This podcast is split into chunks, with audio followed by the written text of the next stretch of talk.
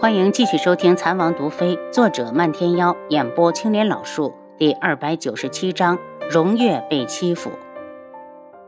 荣月，我忽然理解如月了。我也想逃出这座华丽的牢笼，哪怕是死，我也要死在外面。若有来生，我必不做皇家女，宁愿牧马放羊，清苦一生。柯雪笑得凄凉，可她哪有下辈子？荣月抱住柯雪，公主，我们去找太子。他回来，听说一定会来看公主的。我们再等等，事情还有转机的机会。柯雪拿出帕子给荣月擦眼泪。傻丫头，哭什么？就算真的嫁了楚修尘，也是别人盼都盼不来的好姻缘，你还哭？主仆二人刚回来，太后身前的清月就来了。柯雪公主，太后让你准备一下，北宫长公主马上就到。柯雪一脸木然。告诉太后，我一会儿过去。公主，太后让你随奴婢一同过去。公主毕竟是主人，去晚了不好。清月的双眼带着同情，她也知道楚修尘非良人，可太后铁了心要借助长公主的力量，柯雪公主非嫁不可。柯雪嘲弄的轻笑，当先往长乐宫走去。太后一见他来了，起身拉住他的手往里走，一脸亲切。柯雪，你别怪祖母，要怪就怪你生在皇家。柯雪不语，既然他说什么都改变不了事实，为何还要开口？见他不搭话，太后松开他，被清月搀着坐下，闭眼假寐，不再理他。没等多久，就听外面往里通传，北宫子渊来了。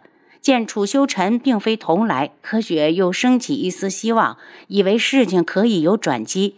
可太后的话马上又将他打入了谷底。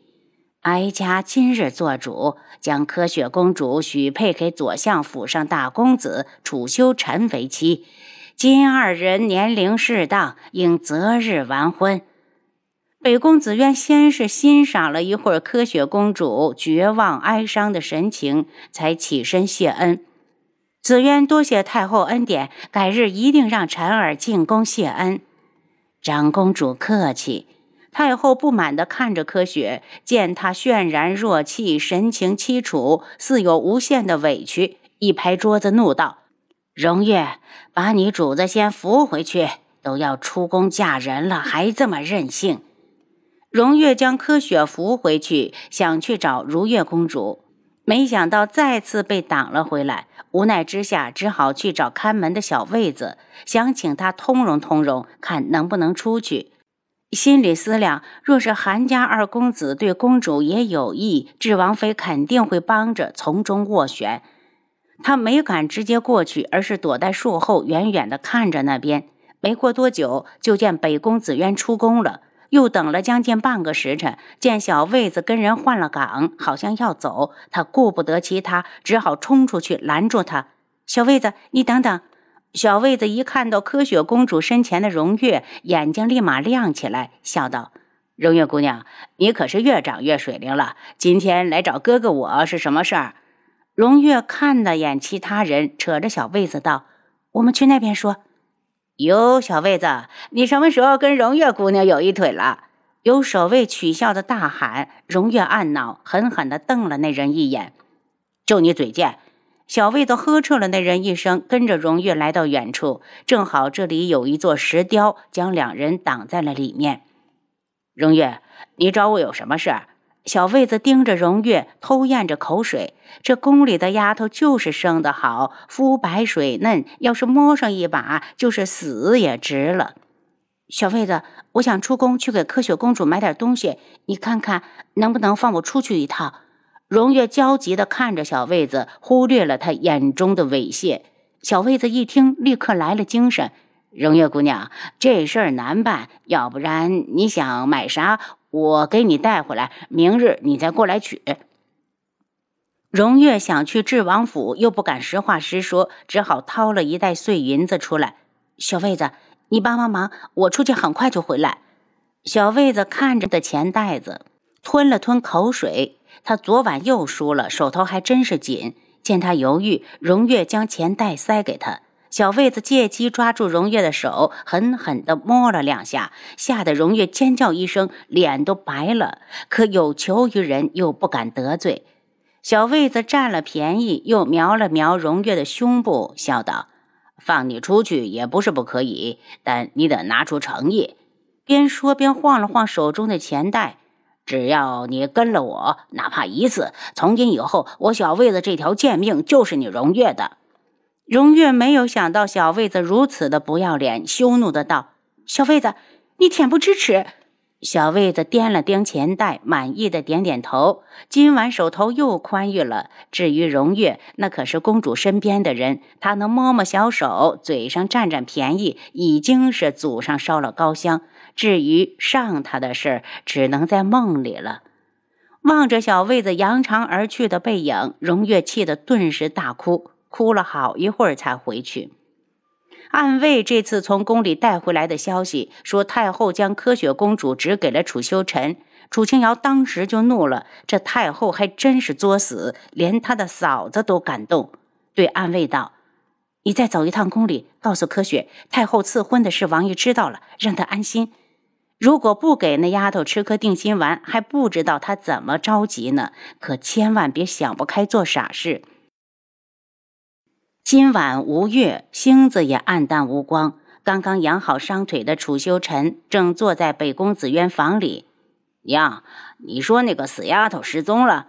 北宫紫渊不悦的道：“什么死丫头？那是你妹妹。”楚修臣讥笑：“我可没带把的妹妹。”北宫紫渊眉间露出一抹愁苦：“臣儿，你不能这么说她。我说她是妹妹，她就是。”随你，随你，反正别人知道我们是双生的就行。我觉得丢人。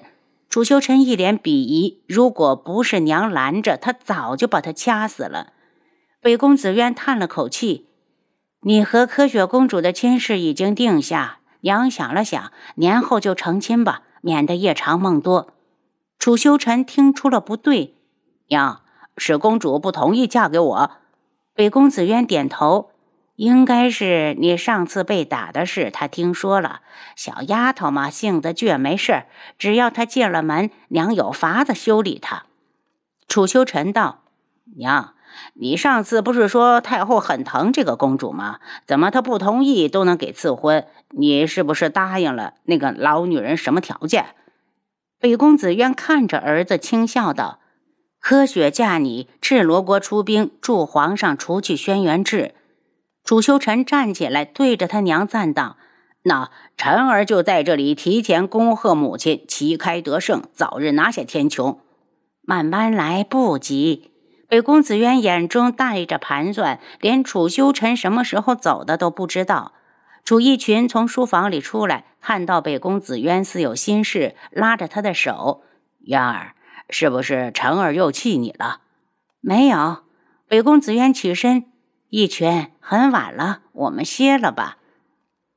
楚修臣回屋，躺在床上，先是想了一会儿宫里的柯雪，又想到了春风阁的飘飘，那个贱人竟敢在金兰殿上诬陷他喜欢奸尸，这口气他憋在心里多日了，今日被娘一提，心底的怒火噌的就窜了起来。他要去春风阁，不管多少钱，都要把那个贱人买回来，狠狠地压在身下，肆意的玩弄。